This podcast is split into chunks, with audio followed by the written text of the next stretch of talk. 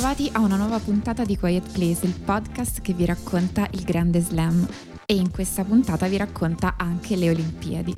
Vista questa introduzione, la domanda è immediata. Che posto occupano le Olimpiadi nel tennis?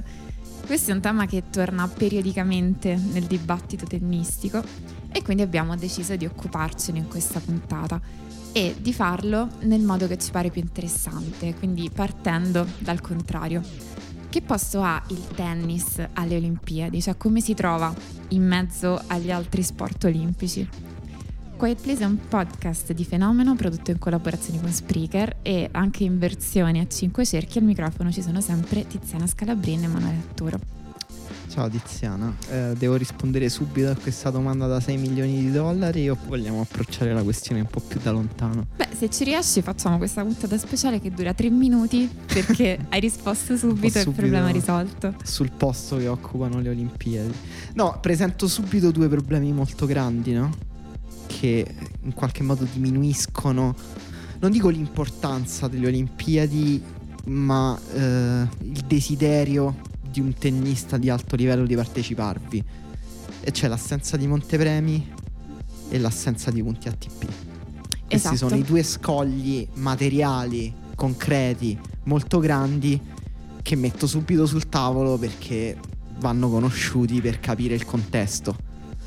L'altro scoglio materiale molto grande è un po' più vago, però è forse più importante di tutti e due sommati, quelli che abbiamo detto fino adesso, e cioè quanto è fitto il calendario degli atleti, dei tennisti professionisti oggi. Cioè siamo in un contesto in cui il, tutti i tennisti si lamentano che si gioca molto, cioè in realtà tutti gli sportivi di quegli sport iper, iper professionalizzati come il calcio, come l'NBA si lamentano che si gioca troppo, il tennis è uno di questi ed è stato un, un, un aspetto particolarmente duro e delicato in questo anno e mezzo di Covid e questa Olimpiade ha risentito in maniera particolare soprattutto di questo aspetto. Quindi ho introdotto diciamo i tre macro argomenti, come dire, oggettivi che rendono meno eh, appetibili le Olimpiadi per i tennisti. Sì, tutta la storia ha a che fare con questi tre elementi e il modo in cui si sono incrociati tra di loro. E la cosa interessante è che eh, il tennis ha un percorso nella sua storia, che è una bellissima storia, che diventa un po' paradigmatico per tutti gli altri sport eh, anche per la particolarità che rispetto agli altri sport di squadra a cui facevi riferimento, in cui magari ci si lamenta, è uno sport individuale e quindi ha un, un particolare modo di rappresentare questo problema.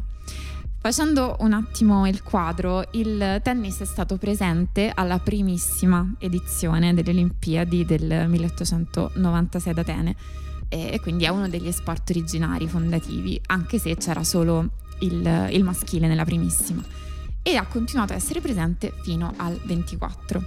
Dall'edizione del 28 è stato bandito, come anche il calcio, perché c'era questa disputa sullo stato dei dilettanti e fondamentalmente il Comitato Olimpico non ha trovato un accordo con le varie organizzazioni specifiche dello sport. Ritorna nel 68 e anche nell'84 solo in forma di esibizione e c'era il limite che i tennisti dovevano essere under 21 che tra l'altro è, è, molto particolare perché i due vincitori che abbiamo quest'anno sono giovanissimi ma non avrebbero potuto partecipare dentro questo limite. E ritorna ufficiale da Seoul 1988 e che ha una cosa particolarmente spettacolare anche a livello storico perché torna in una maniera molto prestigiosa e simbolicamente importante permettendo a Steffi Graf di completare il Golden Slam che è stato tuttora l'unico nella storia. E voglio dire solo una cosa, no in realtà non più di una. allora, lo sai chi ha vinto l'oro nel 24? No. Questa è la domanda proprio da trivia. Eh, lo so per un caso, allora, nel senso in quel che... periodo erano sempre tipo inglesi eh, o australiani, tipo, che vincevano un po' tutto. Invece no. Invece no. Eh, l'ha vinto l'unico tennista eh, italiano ad aver vinto una medaglia olimpica che è il barone Ur- Uberto de Morpurgo. Eh, che ha battuto in finale tra l'altro Jean Borodra, uno dei, mo- dei, moschettieri. Quindi partita anche di alto livello in 5 set, una guerra. Che bello vista. esserci cent'anni fa a vedere questa partita, che emozione. Però no, De Morpurgo so, la so per caso questa storia perché ho, avevo scritto un pezzo su Fred Perry, avevo letto un po' la, la biografia di Fred Perry. Però De Morpurgo era un tipo abbastanza incredibile, nato a Trieste, eh, come immaginerai in un tempo in cui Trieste era dell'Austria-Ungheria, e, però aveva cittadinanza italiana, e, però ha combattuto la grande guerra nell'aviazione austriaca e a quanto pare era un pilota incredibile, prese la medaglia al valore. E, um, un tipo incredibilmente eccentrico, ovviamente. E, um, girava, uh, vabbè, sua moglie era di Vienna, girava sempre con sua moglie e questo mastino uh, tibetano che si chiama Ciao. E giocava il doppio con un tennista che era il signor Gaslini e, e, poi è stato allenatore di un altro tennista italiano di quegli anni là, un po' nebulosi, che si chiama Giorgio De Stefani, che giocava il dritto sia con la destra che con la sinistra. Che spettacolo. Che, che, storia incredibile. vabbè, questa, questo suona sarcastico, però vabbè, sembra un po' no, una di quelle no, storie. No, no, mi piace davvero e mi ero anch'io appassionata un po' a lui eh, quando ha recuperato un po' la storia dei primi internazionali d'Italia e, e, alla fine viene fuori che proprio nel passato, tra gli anni 20 e gli anni 30, De Morpurgo era il più forte di tutti. E poi arriva proprio eh, Giovanni Palmieri. E mm-hmm. lì già si vede appunto il modo in cui il tennis diventa simbolico per la storia degli sport in generale.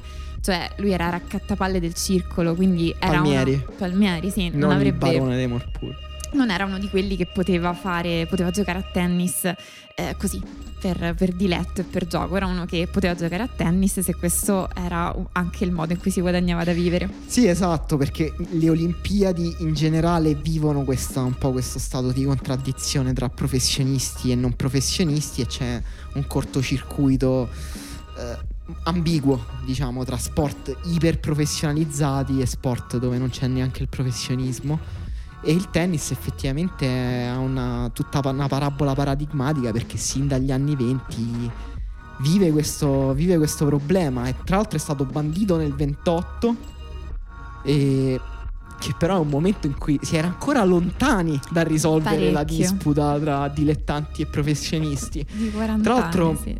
eh, clerici ehm, usava l'argomento del, di dilettanti professionisti per dire uh, questa, questo problema che ha reso, che ne so, Fred Perry giocare oppure um, Rod Laver giocare un po' di anni tra i dilettanti, un po' di anni tra i professionisti, ha un po' uh, corrotto l'albo d'oro dei tornei. Certo. Che a Wimbledon, cioè fino a molto in là con gli anni, non, adesso non ricordo la data precisa, non, non erano ammessi professionisti, per esempio, per fare un, solo un esempio. Eh, quindi quando si contano gli slam va sempre contata questa cosa. Contiamo per esempio il fatto che Rod Lever ha fatto il grande slam due volte, per esempio, e cominciamo a entrare su questo argomento, poi, poi, ci ritorniamo. Però Rod Laver ha giocato anche tanti anni da professionista in cui non ha partecipato ai tornei dello slam, quindi chissà quanto sarebbe stato ricco il suo palmarès senza. E questo per esempio è un argomento che Clerici usava per dire non, non, esiste il GOAT, non esiste il più grande di tutti i tempi, certo. sono tutti ragionamenti stupidi, lui diceva proprio stupidi. E, ehm, Lo diceva anche per parlare della semifinale a Wimbledon di Pietrangeli.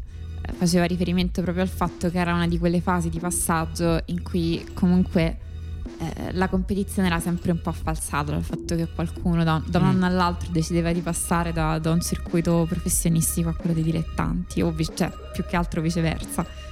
Sì, e non, non si capiva benissimo, però quella è tutta una parte di storia molto interessante perché ha a che fare proprio con una radice fondamentale dello sport, cioè si può fare sport per guadagnarsi da vivere o lo sport deve essere solo un hobby aristocratico. Il tennis ha vissuto in maniera forte questo dissidio perché è uno di, dei primi sport che grazie alla sua popolarità eh, portava le masse a interessarsi e quindi a voler pa- poter pagare anche per uno spettacolo e dall'altra parte però è uno sport molto rigido, molto d'etichetta, molto formale eh, e quindi diciamo l'establishment tennistica che era un misto di eh, ufficiali militari e aristocrazia e vedeva molto di cattivo occhio il fatto che qualcuno potesse guadagnarsi dei soldi con, con il tennis.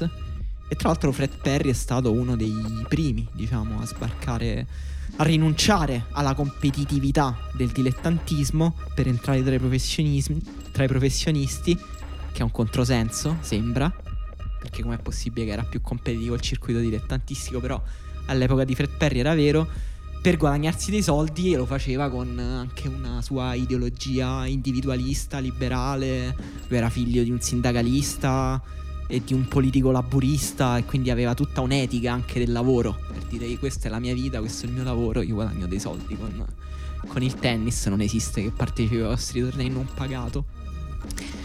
E questo per dire, vabbè, che è tutta una storia molto interessante. Il tennis alle Olimpiadi intanto ha portato un tema, uno dei temi importanti proprio dello sport, cioè lo, lo statuto professionistico. Esatto, perché le Olimpiadi si sono fondate proprio utilizzando come valori originari eh, sicuramente la, la, correttezza, lo spirito sportivo inteso nel senso di fair play, eh, la capacità di essere bravi anche in più discipline, ma soprattutto il dilettantismo. Questo era un, assolutamente uno dei valori fondativi, tant'è che nell'edizione del 1912 eh, vennero tolti degli ori vinti da Trope che aveva vinto l'oro nel pentathlon e nel decathlon, perché era stato diciamo scoperto professionista, anche se eh, aveva questo statuto di professionista per aver partecipato a una lega realtà del baseball e quindi neanche nelle discipline in cui poi aveva vinto. E, e a seguito poi di tutto il percorso che ha fatto la storia del dilettantismo gli sono state restituite simbolicamente nell'83. E, e, nel frattempo, insomma, sono, si sono svolti tutti questi passaggi decisivi. Decisamente all'inizio il dilettantismo aveva strettamente a che fare con un discorso di privilegio economico. Esatto. E, e questo è un po' un, un nodo centrale all'inizio si decideva che alle Olimpiadi era così, quando hanno cominciato ad emergere delle questioni a livello globale, mh, mm, che comunque stiamo parlando di, di, poco più di 40 anni, il Comitato Olimpico ha lasciato decidere un po' ad ogni sport. E, e, quindi a questo punto si vede la differenza che rappresenta il tennis rispetto agli altri sport. Cioè? Eh, cioè eh, che alcuni, tipo i tennisti di lavoro, fanno i tennisti alle Olimpiadi e tanti nell'atletica, nella ginnastica, in altre discipline sono ad esempio le varie fiamme gialle, fiamme oro, fanno di lavoro un'altra cosa e, e prendono diciamo uno stipendio da, da, qualcosa di diverso. Sì, la cosa particolare diciamo è quella questione che abbiamo introdotto prima dei punti ATP, perché tu dici alle Olimpiadi i tennisti fanno i tennisti, però paradossalmente diventano un po' meno tennisti perché quel torneo lì non li aiuta nel loro lavoro. Perché le, class- i punti ATP e la classifica ATP conta per uh, ragioni anche proprio di pura sopravvivenza a volte, nel senso che difendere i punti per un tennista significa poter partecipare eh, ai tornei, qualificarsi ai tornei o avere un, un, tabellone più comodo ai tornei o migliore ai tornei. Eh, I punti ATP e WTA ci sono stati dal 2004 al 2012 e mm, non ho capito perché sono stati aboliti, semplicemente perché sono poco informato su questo. Non so se tu ne sai più. Ma non è, non è molto chiaro, però sicuramente è un periodo di tempo veramente corto. E, e, nel mezzo i tennisti che hanno potuto beneficiare di prendere punti sono stati soprattutto ad esempio Serena e Venus Williams che in questo periodo hanno vinto 4 ori ciascuna e Venus ha anche un ulteriore argento rafforzando in... la, la, posizione degli Stati Uniti nel medagliere olimpico perché è l- eh sì. il paese che proprio di gran lunga lo fa da padrone nonostante ormai sono passati parecchi anni da, dall'epoca in cui gli Stati Uniti erano davvero il paese egemonico nel tennis. Beh, ma c'erano degli anni che se ne portavano via proprio eh. una valigetta. sì. Sì, anche perché hanno avuto grandi specialisti, anche perché la cosa da dire è che comunque alle, alle Olimpiadi nel tennis c'è il doppio, c'è il doppio misto, ci sono varie specialità. Sì. E gli Stati Uniti per tanti anni hanno potuto vantare la migliore coppia di doppio forse della storia, cioè i fratelli Bryant. E, però anche lì ci sono state sorprese perché poi la natura ehm, de- del tennis alle Olimpiadi è pure di essere sorprendente, di rendere protagonisti tennisti che di solito non lo sono. Cioè, diciamo, ci sono un po' le due cose. Cioè, abbiamo avuto edizioni del tennis alle Olimpiadi molto... Mh, eh, tanto i fratelli Brian hanno vinto un bronzo a Pechino e un oro eh, invece nel 2012 a Londra. E bronzo a Pechino dove furono sconfitti da Federer e Vavrinka in una partita pazzesca di doppio in semifinale.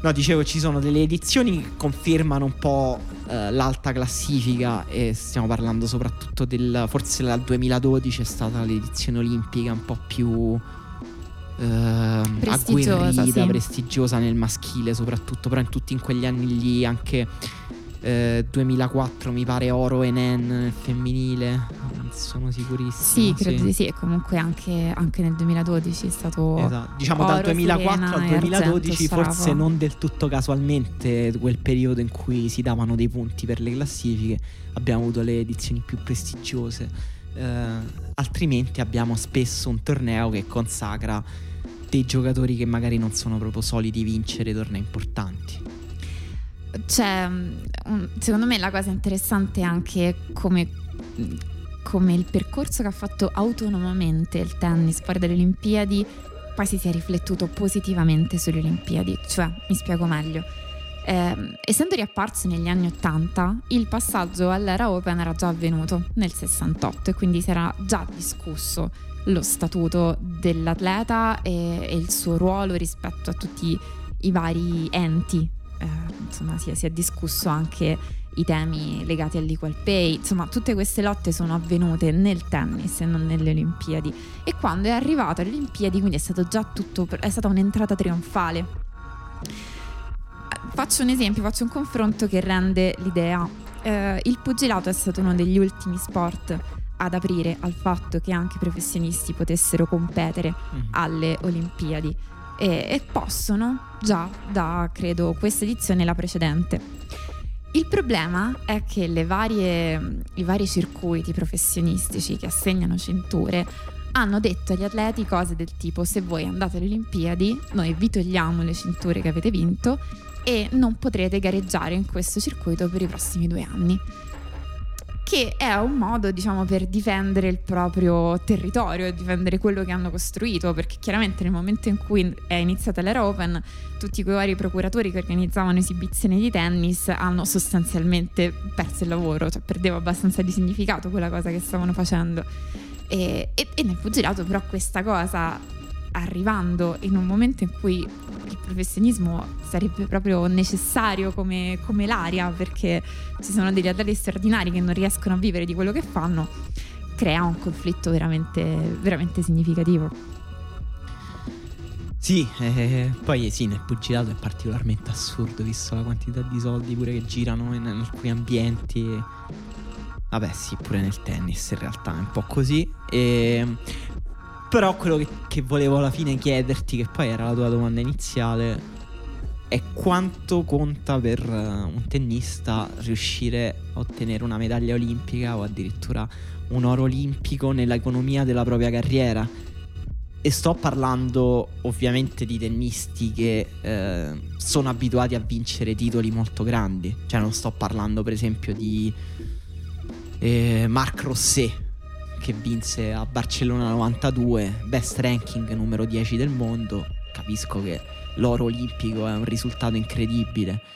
Eh, però appunto mh, per Steffi Graf, per esempio, che vinse la prima edizione del singolare femminile quando è, è stato reintrodotto il tennis alle Olimpiadi, o anche per Zverev, che ovviamente ha un significato diverso che per Steffi Graf, eh, perché comunque Steffi Graf diciamo, aggiunge la medaglia a una bacheca stracolma, Zverev aggiunge un, un oro a una bacheca un po' magra ancora, però che può arricchirsi.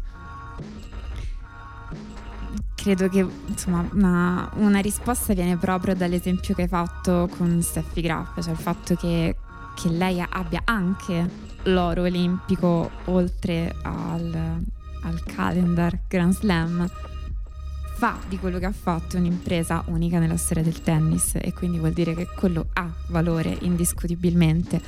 E, e, poi l'altra risposta credo stia anche nell'osservazione, insomma nella critica che faceva Clerici che riportavi prima. Cioè alla fine sono i tennisti stessi con la loro partecipazione a determinare se quel titolo ha valore o meno. Cioè, se qualcuno vincesse un torneo in cui non c'è stato proprio nessuno di, di alto livello a competere, forse questo potrebbe un po' ridurre di valore però anche ad esempio eh, la vincitrice dell'ultima edizione a Rio è stata Monica Puig. E, e questo è di gran lunga il titolo più importante della sua carriera.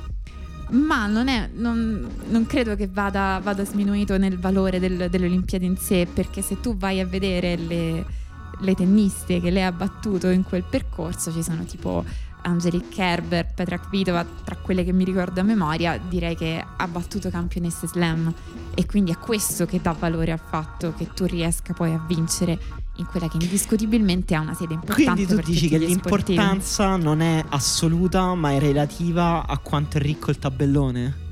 Beh, in parte, in parte ci credo in questa cosa, nei tornei in generale. Beh, eh... no, questo, questo è un punto di vista Interessante, però eh, questo sminuirebbe, cioè avrebbe sminuito per dire il, eh, l'oro di Djokovic eh, quest'anno. Perché comunque quest'anno il tabellone maschile era deserto. Abbastanza. Beh, da deserto davvero no. Cioè, Beh, senso, sì, ci... Ok, sì. ok, ogni, ogni assenza è, è, significativa, però magari io intendo qualcosa di, di un po' più drastico nel, nel dire eh, che, che davvero tu non stai competendo con nessuno. Allora, te, te la rigiro così. Eh, il momento simbolico, sempre di questa storia dilettanti professionisti, sono eh, la squadra americana di basket alle Olimpiadi di Barcellona del 92 perché arriva il Dream Team con Michael Jordan e company e chiaramente cioè, non era minimamente in dubbio che potessero perdere cioè loro durante il loro soggiorno a Barcellona giocavano a carte, giocavano a golf così, non, non dovevano fare altro Mm, come, come, che valore gli dai tu a quella cosa? Non ci dovevano andare perché era troppo facile. No, ma in realtà io quello che volevo dire è che, cioè, non sono d'accordo con l'argomento a valore se il tabellone è ricco, se il tabellone è competitivo, se il tabellone è forte. Per me ha un valore assoluto l'oro olimpico. Ma e, penso che abbia motivato e stiamo squadre... parlando di Steffi Graf. Eh, io sinceramente non ricordo chi batté Steffi Graf. Eh, eh, nell'88, cioè quale fu il suo torneo olimpico, quello che, che ricordiamo, vabbè questa è un'ignoranza ovviamente, però in generale nel grande pubblico quello che ricordiamo è il suo oro olimpico, quello che ricordiamo è il suo calendar slam, è quello che rimane, quindi quello che volevo dire in realtà è che no, cioè se Djokovic avesse vinto il fatto che mancassero la metà dei top 10 a questa edizione Olimpiadi non toglieva nulla al suo, al suo oro olimpico. Ma indiscutibilmente no, no, sono, e... sono assolutamente d'accordo. E ed è vero che, eh, cioè, quello che conta, cioè, la, l'aspetto su cui incide la ricchezza del tabellone è la bellezza delle partite, la possibilità di dare vita a eventi memorabili. E conta anche molto il contesto. Per esempio, nelle prossime Olimpiadi si giocherà Roland Garros. E ovviamente il torneo olimpico avrà un prestigio diverso, come ce l'ha avuto nel 2012 quando si è giocato a Wimbledon.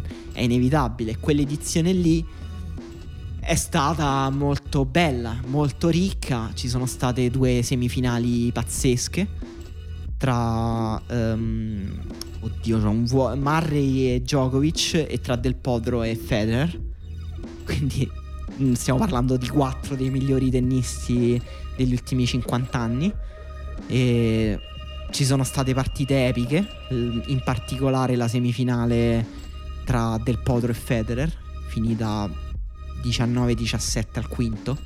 Mamma mia. Con una partita durata più di 4 ore, due tennisti con una rivalità un po' sottovalutata secondo me, nel senso che hanno dato vita a sfide incredibili. E, ehm, e quella effettivamente è una... Poi l'oro di Murray è stato una delle medaglie de- del tennis più memorabili perché comunque Murray all'epoca non aveva ancora vinto Wimbledon e però vinse quell'edizione delle Olimpiadi a Wimbledon e quindi gli inglesi non sapevano bene come festeggiare, sai l'ossessione per gli inglesi, degli inglesi per tutto ciò che riguarda l'Inghilterra. E quindi hanno un po' festeggiato perché comunque dicevano vabbè se questo non vince, non vincerà mai Wimbledon, godiamoci quest'oro. È come un Wimbledon. E poi Murray però, forse proprio perché è, è riuscito a sbloccarsi con quella vittoria, vinse l'anno dopo. Murray che già aveva perso una finale a Wimbledon contro Federer l'anno dopo riuscì, riuscì a vincere in finale, forse anche grazie al trionfo olimpico. E quella fu una grande edizione. Ci devo riportare com'era il femminile quell'anno? Sì. Le semifinali c'erano, ci sono state Azarenka Williams e, e, comunque Azarenka aveva battuto Kerber e Williams aveva battuto Wozniacki.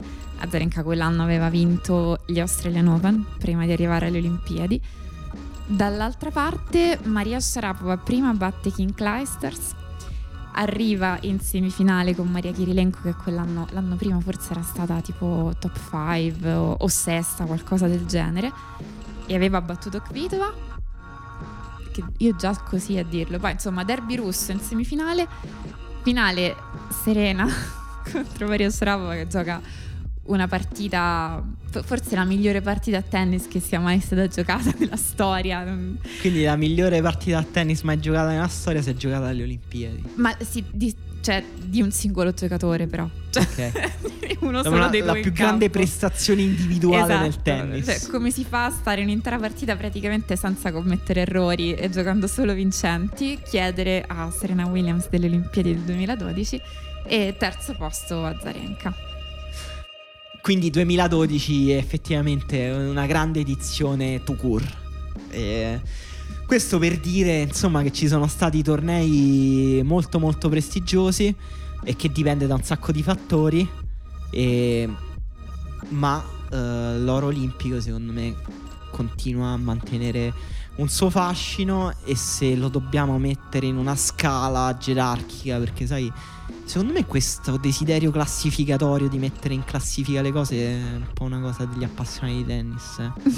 un po' una cosa, di, ma anche di chi gioca a tennis. Però forse lo possiamo mettere so, un pochino sotto i 4 slam, però appena sotto. Sì, sono d'accordo con te, mi sembra un buon riassunto. E ci siamo, diciamo, possiamo arrivare a fare un riassunto di questo discorso con una cosa molto simbolica eh, che ci dice che posto occupa poi il tennis eh, rispetto agli altri sport olimpici e quanto è diventato importante la, nella sua presenza alle Olimpiadi, eh, che è stata Naomi Osaka che arriva ad accendere il braciere. Sì. Ed è, stata, è, stato il culmine della cerimonia di apertura dei giochi. Nessuno sapeva che sarebbe successo, forse all'infuori di lei che ha detto che lo sapeva da, da quasi due mesi ed è stato terribilmente emozionante. È stato un momento incredibile. No, davvero mm, bellissimo.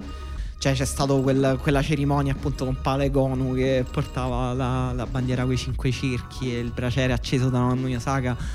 Una scelta veramente forte comunque quella di Naomi Osaka, per, cioè per niente scontata, chi la dà per scontata forse non ha capito bene le dinamiche dello sport. Certo. E, ehm, perché comunque Osaka è una figura molto forte e le figure forti sono figure divisive.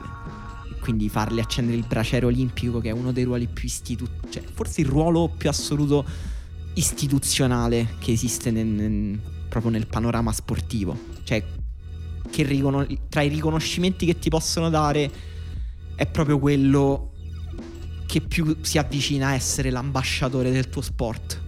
E infatti Osaka ha commentato dicendo non raggiungerò mai nella mia carriera un riconoscimento più grande di questo. Un onore più grande, sì, e... ha detto così. Ed era anche la, la, prima tennista, quindi è stato simbolico per la sua nazione, eh, per i giochi olimpici e per la storia del tennis. No, è stato... e quindi è stata una scelta assolutamente non scontata, molto bella, molto forte, mh, mm, in cui le Olimpiadi hanno preso anche una posizione e Tokyo come organizzatore ha preso una posizione per niente scontata e molto forte. E, e Osaka secondo me introduce a un aspetto, eh, cioè a un argomento del perché le Olimpiadi sono importanti e sono so- solo sotto un pochino gli slam. E c'è il fatto che per alcuni aspetti in realtà sono più importanti dello- degli slam. E c'è nel rapporto fra un tennista e il suo paese.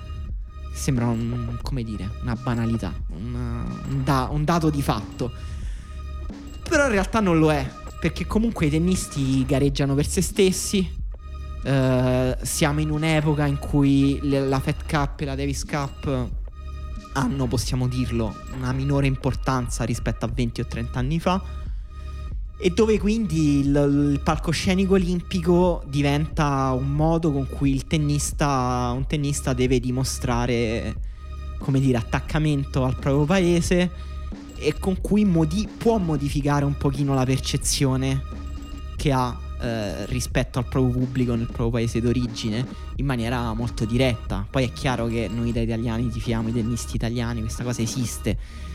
Però esiste in maniera meno diretta rispetto ad altri sport, rispetto al calcio per esempio, eh, dove comunque sono gli europei, i mondiali e così via. Eh, e il caso di Osaka è secondo me interessante anche per cosa è una nazione oggi, mm, in che modo un atleta rappresenta una nazione. Sì. Perché insomma Osaka nata Giappone, trasferitasi negli Stati Uniti a tre anni, padre di Haiti, madre giapponese, decide di rappresentare il Giappone alle Olimpiadi perché rappresenta il Giappone nei tornei a squadre da quando ha 14 anni. E- ma non è stata una scelta scontata, è stata anzi una scelta un tantino controversa negli Stati Uniti, su, cui, su cui lei ha ricevuto parecchie critiche, ma che di converso invece è una scelta che le ha fatto guadagnare un grande riconoscimento e un grande amore in Giappone. E non solo, sì, nel, in tutto il continente asiatico probabilmente. Ehm, questo tra l'altro ha anche a che fare con la dimensione politica che sta sotto le Olimpiadi, perché lei è stata un personaggio controverso, lo è tuttora, ma naturalmente anche le Olimpiadi lo sono state, sono state delle Olimpiadi forse che io abbia memoria con la più forte opposizione.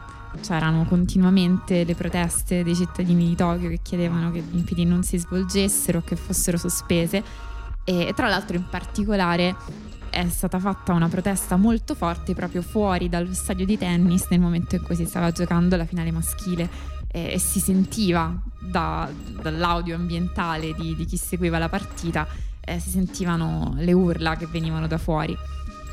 E, e questi- quindi queste due cose sono decisamente presenti per quanto le Olimpiadi abbiano sempre cercato di presentarsi come un evento apolitico. E Vabbè, non ci sì. siano mai Sono, riuscite. sem- sono stati probabilmente l'evento sportivo più politico da sempre. Cioè, nel senso, è stato letteralmente teatro della guerra fredda. Le Olimpiadi sono stati il palcoscenico più grande, forse, della guerra fredda. E quindi è inevitabile che continuino a essere politiche. Ehm, però questo aspetto del. di, di- come dire. del fatto che i tennisti comunque debbano qualcosa al loro paese per ragioni politiche è un aspetto non scontato, forte, che per esempio, eh, come dire, Djokovic ha interpretato con la massima gioia e naturalezza. Nel senso che lui è un super entusiasta delle Olimpiadi e visto che questa è una, dire, una puntata in cui dall'inizio tu ti sei interrogato e ci stiamo interrogando sul valore delle Olimpiadi, hanno davvero o, o no importanza per, eh, per il tennis. Forse potevamo evitare tutti questi discorsi e dire guardate il miglior giocatore al mondo quanto ci tiene. Guarda cos'è successo al povero Novak Djokovic. Sì, cosa gli è successo? Per... Cioè, comunque è vero, cioè, la sua è la storia di queste Olimpiadi in assoluto, insieme forse anche a Belinda Bencic che se ne esce con due medaglie, pazzesco. E- però diciamo la storia di Djokovic è quella con più, di- con più spessore emotivo. Eh, perché era il tennista che aveva il singolo traguardo sportivo più importante, perché comunque non era solo un oro olimpico, ma sarebbe stato il Calendar Slam, cioè o la possibilità di farlo, tenere aperta la possibilità di fare il Golden Slam, eccetera, come volete chiamarlo, insomma. E um, scusa, dall'altra e, dall'altra parte il modo in cui lui ha interpretato proprio il villaggio olimpico, lo spirito olimpico in sé eh, la quantità di selfie che lui si è scattato con eh, gli altri atleti. Eh, non vorrei esagerare, però è stato davvero uno dei più grandi riconoscimenti che lui ha avuto alla sua carriera, secondo me. Ma non secondo te, secondo lui. Eh, infatti la cosa bella è come proprio lui racconta questa cosa è un po' quello che rende interessante Djokovic, il fatto che non si faccia mai scrupolo a dire le cose così apertamente, eh, ma oggettivamente lui è stato una delle star assolute del villaggio olimpico insieme credo proprio a pochissimissimi altri. E, e veniva trattato proprio davvero come qualcosa di speciale, persone che, che, lo ringraziavano solo di essersi avvicinato, i più fortunati gli chiedevano dei consigli e lui parlava del suo approccio mentale e tutte queste cose. E, e, questa cosa oggettivamente è incredibile ed è una risposta molto significativa alla domanda che posto occupa il tennis tra gli altri sport. Eh, è lo sport che permette ad un tennista di essere una star tra gli altri atleti. Sì. Ed è una, e Djokovic è una star ed è così ammirato secondo me perché rappresenta davvero una sorta di prototipo, prototipo ultimo certo. di come deve essere lo sportivo oggi. Cioè, immagino. Il... È molto facile capire il perché lui sia un modello per uno sportivo in generale, non solo per un tennista. Cioè il modo in cui lui ha lavorato su se stesso, ha perfezionato se stesso, il modo in cui lui ha rincorso i successi, in cui ha trovato le motivazioni su tutto, uh, il suo approccio iperdisciplinato ma allo stesso tempo iper emotivo eh, il lavoro che ha fatto sul suo corpo e sulla sua mente per preservarsi in tutti questi anni rappresentano l'idea più pura dell'eccellenza sportiva in assoluto. Non, non stupisce che qualsiasi atleta di qualsiasi disciplina lo veda come un, un semidio. E credo che abbia uno sguardo ancora più um, dettagliato rispetto al nostro per guardare Novak Djokovic, nel senso che riconosce sul suo corpo, nella sua carriera, nel modo in cui si muove la sua eccezionalità in maniera più accurata, più precisa rispetto a noi. È verissimo, sì, sì, ha uno sguardo più competente di, di, un essere umano che già in generale conosce meglio il, il proprio corpo e, e, riconosce quindi la grandezza di un altro. Eh, inoltre credo forse anche la sua storia possa essere particolarmente importante per chi ha scelto di fare lo sportivo perché Djokovic non è un, un enfant prodigio, non è un talento di quelli che vengono riconosciuti all'inizio, ma è uno che ha, ha insistito e si è ostinato per ottenere quello che ha. Sì. E questa cosa credo sia di grande ispirazione per, per, i tennisti, eh, per gli atleti in generale Devo dire, il mio highlight personale è la foto della spaccata fatta con uh, Nina Dervel, che tra l'altro era una, de- una, delle favorite un po' in tutte le specialità della ginnastica artistica di questa edizione. Ha vinto un oro, se non sbaglio. Sì, ma parliamo di quella spaccata. cioè, parliamo di quella spaccata. È una spaccata fatta bene, con le scarpe. Cioè, non so se tu non so se hai provato a fare una spaccata, però prova ad immaginarti devi scivolare in quella posizione. Se hai le scarpe da ginnastica, le scarpe da ginnastica fanno attrito e fai molta più fatica a scivolare. Quindi gli ultimi centimetri, che sono i centimetri più dolorosi dell'arrivo in una spaccata, lui, lui si è tenuto le scarpe e ha anche una posizione eretta per gli sfortunati che provano a fare una spaccata sono tutti un po' storti sì. e piegati in avanti. Lui è drittissimo e alla fine ha anche staccato le mani rimanendo in equilibrio. Cioè, so. Va detto che se c'è un tennista che poteva fare quella cosa è Djokovic. Cioè l'ha spaccata è un po' la sua signature move, nel senso è l'unico tennista che fa effettivamente delle spaccate in campo. Ma io non so quanti sportivi che non siano ginnasti sappiano fare le spaccate in generale. Eh, la sua flessibilità muscolare è, è proprio una delle sue qualità eccezionali, è una, una, delle cose che lo rende effettivamente speciale. Però dobbiamo parlare anche del fatto che ha avuto un altro crollo nervoso a più o meno un anno di distanza dal suo ultimo grande crollo nervoso. Eh, cioè dopo gli US Open ha avuto un altro crollo meno grave, se non altro dal punto di vista delle conseguenze dirette, nel senso che agli US Open era stato squalificato.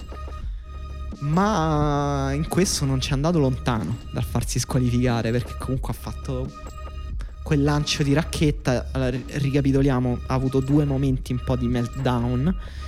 Uno in cui ha lanciato una racchetta verso gli spalti, un gesto che non è sembrato particolarmente violento ma che probabilmente l'avrebbe condotto alla squalifica se avesse preso qualcuno sugli spalti e nonostante lo stadio vuoto la possibilità che prendesse qualcuno c'era, c'erano delle persone poco distanti da dove è caduta la racchetta e poi ha più avanti distrutto una racchetta sul paletto della rete con grande ardore. Sì, eh, dati di contesto, gli spalti non erano davvero vuoti perché chi aveva accesso al villaggio olimpico poteva accedere e quindi non era così assurdo colpire qualcuno. E il gesto effettivamente è più violento, cioè ha più a che fare con un vero meltdown rispetto a quello che era successo agli US Open, perché il gesto degli US Open era una pallina colpita senza neanche guardare che non era indirizzata alla giudice di linea. Era un gesto poco accorto, fuori luogo, ma tirare una racchetta a me sembra più violento. Mm. A me sembra che questo forse avrebbe dovuto essere sanzionato sì, di più. Sì, non è stato neanche ammonito. Zero. Gli è stato dato un warning poi quando ha frantumato una racchetta sul paletto e anche lì è una cosa che a questo livello di violenza è rara da vedere. E sì. Sì, ma infatti è perché lui poi dopo ha commentato, ha detto siamo esseri umani, non, non, non, vado fiero di questi gesti, ma sono reazioni emotive, io sono molto teso. Ha detto sono fatto così, sono come fatto tutti così. quelli che non vogliono cambiare. Ma eh, io, io non, sono, non, sono, un bacchettone di come ci si dovrebbe comportare in campo e se un tennista vuole spaccare una racchetta la spacchi, insomma, credo che a volte sia anche catartico, che un tennista abbia bisogno, non, non, non userei manco ipocrisie nel dire... Cioè, alla fine eh, hanno una fornitura di racchette infinite, ne rompessero più o meno quante ne vogliono. E... e... questo è un altro capitolo di Emanuele Atturo che dissente dalle posizioni di Rafael Nadal. No, no, no Nadal, Nadal davvero è l'unico tennista vivente che non ha mai spaccato una racchetta. È Maria l'unico. Saravo.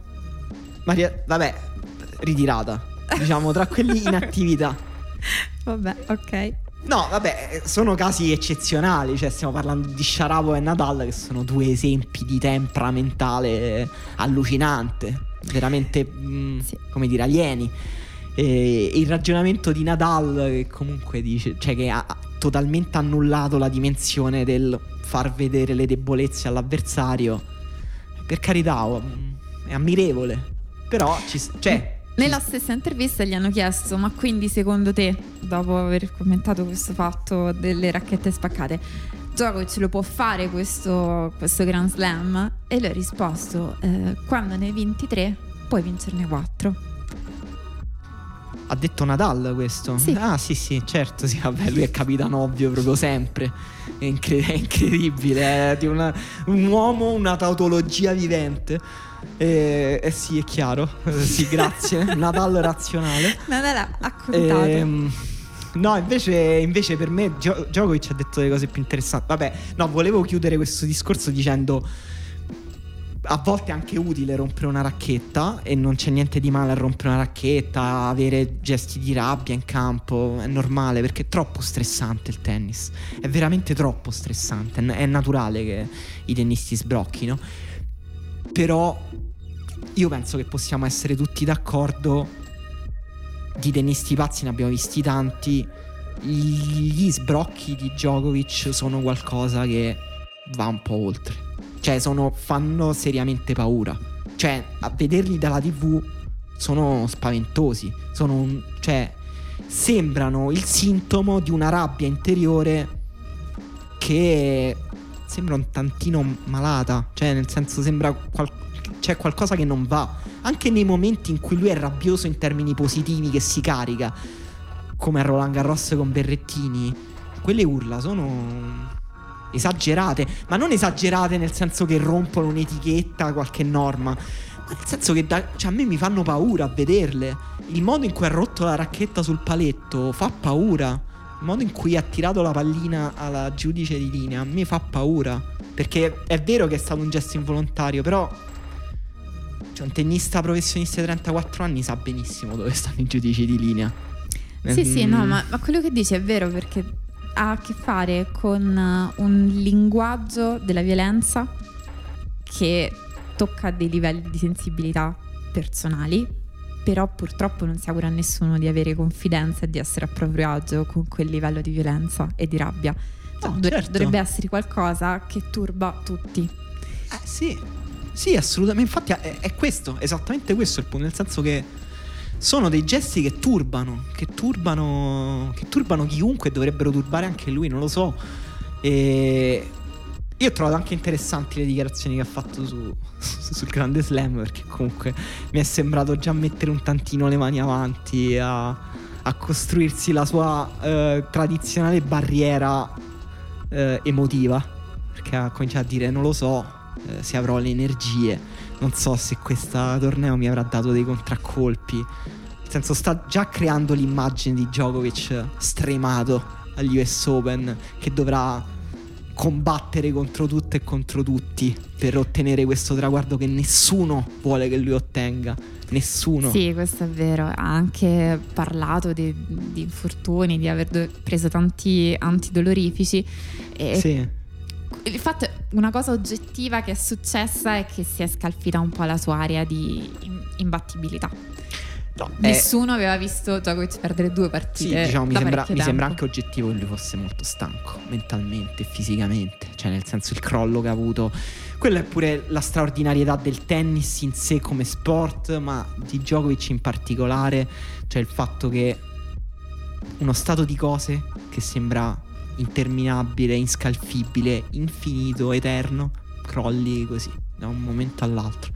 Djokovic veniva da eh, una situazione di imbattibilità che durava mesi, mesi, mesi, partite, tornei. E boom, al secondo set con Zverev è finita quella cosa. È finita completamente. Zverev cosa- ha vinto in lacrime, poi è andato a giocare con Carregno Busta. Carregno Busta, diciamo solo che ha giocato un grandissimo torneo, giocatore sottovalutato, ha alzato molto il livello, ha giocato di dritto come forse non aveva mai giocato nella sua carriera, completezza. A me è un giocatore Diciamo che anche piace che è il molto. demone di Novak Djokovic. Eh sì, sì, l'altra cosa che va detto è che con chi stava giocando Djokovic quando ha tirato la pallina alla giudice di linea con Carregno Busta. Pazze- questa Eh. cosa è forse la singola cosa più pazzesca di tutta la Oh, storia. Ho twittato questa cosa chiedendomi perché. Perché se non sbaglio, poi io un episodio non sono riuscito a recuperare, però poi dopo gli US Open ha rigiocato con Carregno Busta a Roland Garros, forse? Non mi ricordo, Australian Open forse? E comunque aveva avuto un momento di nervosismo anche lì. C'è stata una partita in mezzo tra queste due partite in cui lui comunque era, era abbastanza nervoso con È Carregno Busta. E non si capisce perché io ho twittato questa cosa, tipo qualcuno ha una teoria e una tifosa di Djokovic mi ha scritto perché è una persona antipatica e scorretta.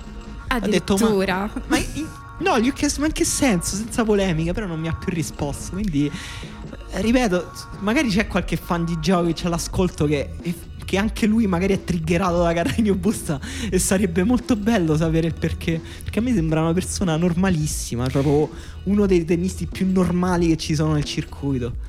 Comunque abbiamo detto gli alti di Djokovic, il essere una star al villaggio olimpico, i suoi bassi, cioè il meltdown, le racchette distrutte, tornare a casa senza una medaglia. L'altra cosa che è sempre legata alla sua figura, che pure qui ha avuto un ruolo, è il suo essere portavoce politico dei tennisti, che si è fatto carico della battaglia che a Tokyo faceva oggettivamente troppo caldo per giocare in uh, larga parte del torneo. E, mm, è praticamente questa la storia della sconfitta di Petra Kvitova che, Sì. che io amo perché soffre il caldo quasi come me ma anche la storia, scusa, della quasi morte di Daniel Medvedev. E questo, questa è una delle citazioni preferite che ricorderò di queste Olimpiadi per sempre. di Medvedev che fa, va bene, io gioco, ma se muoio, voi esatto, che fate? Esatto. Di chi, di, chi, di chi diventa la responsabilità della mia morte? Grande. Portando la, la, discussione da conferenza stampa a un livello di profondità dostoevskiana. E... Che dire? Allora, è, è, vero, Daniel. Eh, certo, ma c'è vero. sempre ragione. Ce lo, ce lo stiamo chiedendo anche noi di chi è la responsabilità. Effettivamente, devo dire che è una cosa che avremmo dovuto chiederci noi e non tu stesso. Nel senso che la cosa che devi chiederti tu forse è riuscirò a sopravvivere? E magari se l'hai anche la chiesto nella partita vale con Fognini. per Paola Badosa che è effettivamente quella che è uscita dal campo in sedia a rotelle per, perché si è sentita male. No ma la questione, la questione è molto semplice è col cambiamento climatico ci possiamo permettere ancora dei tornei d'estate o il calendario tennistico si deve ripensare per giocare di più nei mesi invernali? Ma va bene, prima di prendere una decisione a livello universale, direi quando, quando, una persona ti dice sto morendo di caldo, che facciamo? Sto letteralmente morendo Sto di caldo. Letteralmente morendo di caldo. Vogliamo introdurre un, non lo so, una, immaginare qualche tipo di soluzione, insomma... Ah, devono fare dei cooling break, eh, per forza. Un po' badosa, un po' il, il Djokovic portavoce, alla fine le ultime partite le hanno giocate... Di sera. Più tardi. Però mi fa venire in mente tra le citazioni celebri di Medvedev l'altra risposta spettacolare che ha dato è stata quando un giornalista gli ha chiesto ma insomma con questo fatto del ban alla Russia per il doping di Stato eh, tu ti senti addosso questo stigma del, del doping? Ti senti che ha rovinato sì. il rapporto alle Olimpiadi? E Medvedev ha risposto: Questa sarà la prima volta che io non rispondo alla domanda. Tu ti devi vergognare e spero che non ti facciano mai più entrare alle Olimpiadi. Giusto. No, mm, risposta dura, però sì, giusto. E... Ed è il momento in cui questo podcast deve celebrare la medaglia d'oro di Alexander Zverev, eh, tennista che eh, comunque è più forte del tabellone dopo Djokovic. Se c'era una persona che poteva battere Djokovic era Zverev, ci è riuscito. Ha giocato un tennis solidissimo dall'inizio alla fine dimostrando in questo clima caldo una delle sue qualità più controintuitive, cioè la resistenza fisica, la capacità di coprire tanto campo, la sua mobilità e, e la sua bacheca adesso diciamo è, era anche non solo il secondo tenista più forte del tabellone, ma anche quello la cui vittoria sarebbe stata più significativa, perché adesso accanto alle finals ci mette questa medaglia olimpica e diciamo non è sostitutiva di uno slam, ma quando vincerà il suo primo slam potremo dire ha vinto uno slam, ma ha vinto anche una medaglia olimpica, ha vinto eh, le ATP Finals e insomma la sua carriera comincia a prendere una dimensione all'altezza del suo talento, insomma. Sì, compimento simile ha raggiunto Bencic, anche se non ha una bacheca forse di pari livello a quella di Zverev. E, però, visto che io ho seguito, oltre a questa risposta che ha dato Medvedev, ma in generale tutta la spedizione russa a, alle Olimpiadi, mi sento in dovere di celebrare anche l'incredibile finale del doppio misto giocata tra Pavlyuchenkova e Rublev contro Vesnina e Karatsev. Era forse Vesnina e Karatsev miglior coppia di doppio misto Pazzesco. che io possa Vabbè, ricordare. diventa miglior coppia con chiunque giochi forse. Beh, ma con Vesnina sono meravigliosi. Pazzeschi. Vabbè, anche Rublev, Pavlyuchenko, bellissimo. E grande anche l'argento di Kachanov, che forse era, era la sorpresa sì. lì in finale. Sì, mm, Sorpresa in assoluto, anche se comunque lo sapevamo che era molto in forma. Che non era da... magari il russo che ti aspettavi lì nella, nella no, finale maschile. No, però è, diciamo è vero che era un tabellone non proprio ricchissimo, quindi poteva comunque uscire una sorpresa. Kashanov eh, comunque sta servendo in modo incredibile, anche a Wimbledon aveva giocato benissimo, quindi quindi ci sta anche per lui ha un grandissimo valore questo argento perché pure lui sembrava uno proprio one hit wonder der, der, der, dopo che, ha vinto il Master 1000 a Parigi. E, e invece questo argento olimpico anche ricopre un po' la sua carriera di un'altra luce però sia Zverev che Kashanov che, che Karatsev che, che Rublov sono tutti giovani. E forse invece per Bencic, non che Bencic sia vecchia, però sia Bencic è un po' in un momento, come dire, diverso della è carriera. in una seconda carriera Bencic, rispetto sì. a tutti loro e, ed è una carriera che anche questa con, con una medaglia olimpica cambia completamente di segno perché Bencic è una delle grandi predestinate del tennis eh, degli ultimi vent'anni. Lei, se non sbaglio, grande momento d'esplosione forse US Open 2014 a 17 anni, mm, se non sbaglio. Sì, E- a 17 anni. sì. Però sì, in quegli anni lì, quindi minorenne, con una storia tipica proprio da tennista predestinata. Ehm, Svizzera, d'origini slovacche, padre slovacco e padre che guarda Martina Hingis in televisione e dice guarda quella è svizzera ma origini slovacche, è una donna perché non diventi anche tu come lei? Eh, Bencic aveva due anni, è stata portata sui campi da tennis, è stata accidentalmente allenata anche dalla madre di Martina Hingis.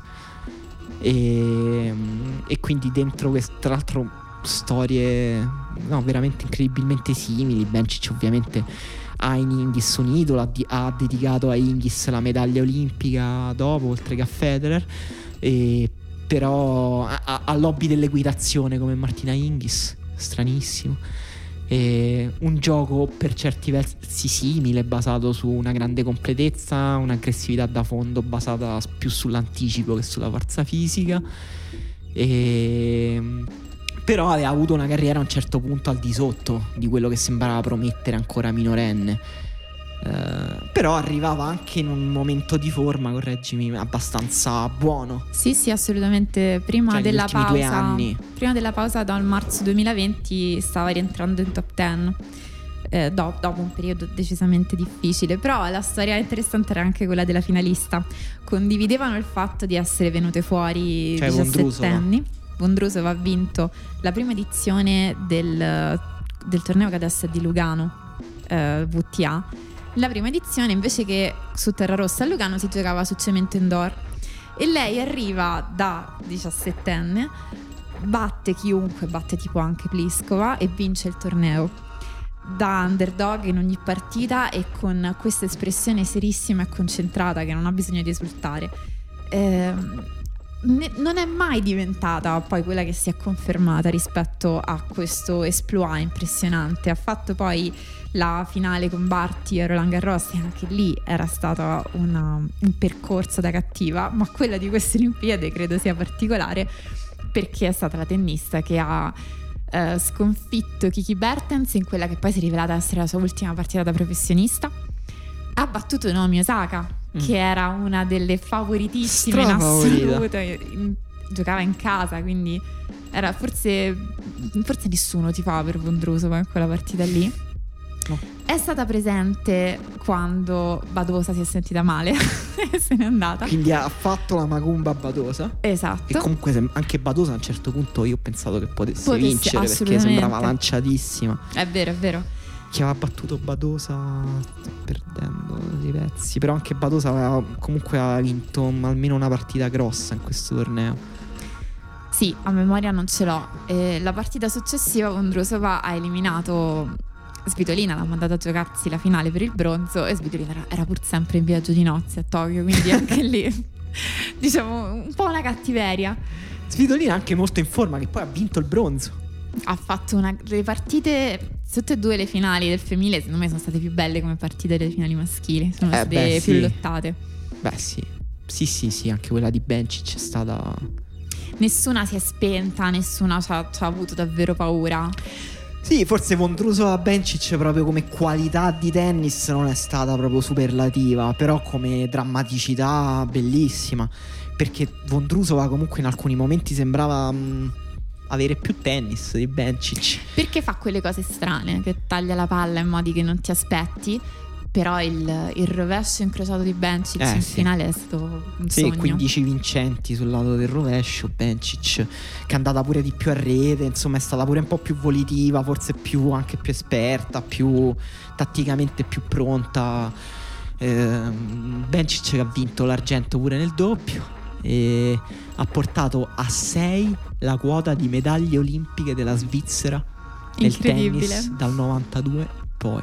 Ed è incredibile eh, perché comunque eh, era un paese la cui medaglia olimpica di Rossé nel 92 era un'assurdità una totale assurdità. Infatti i, i svizzeri dicevano vabbè godiamoci Rossé il nostro nel tennis l'abbiamo dato non sapevano appunto che nel 96 poi c'è stato l'argento olimpico di Inghis.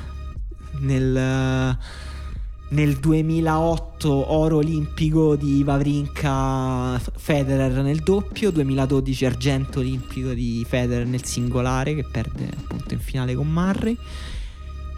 E nel 2016 argento olimpico di Inghis nel, nel doppio. E poi oro argento di Bencic nel 2021 No, pazzesco, assolutamente incredibile. e mm, quindi Svizzera grandissima storia non so quanto contano le Olimpiadi per i tennisti però per i tennisti svizzeri contano molto moltissimo e forse abbiamo detto tutto Penso di sì, penso di sì. Abbiamo raccontato tutto quello che potevamo su che spazio occupa il tennis alle Olimpiadi e, e per vedere insomma che cosa succede nel frattempo ci risentiamo tra tre anni, giusto? tra anche quattro Ciao. Ciao.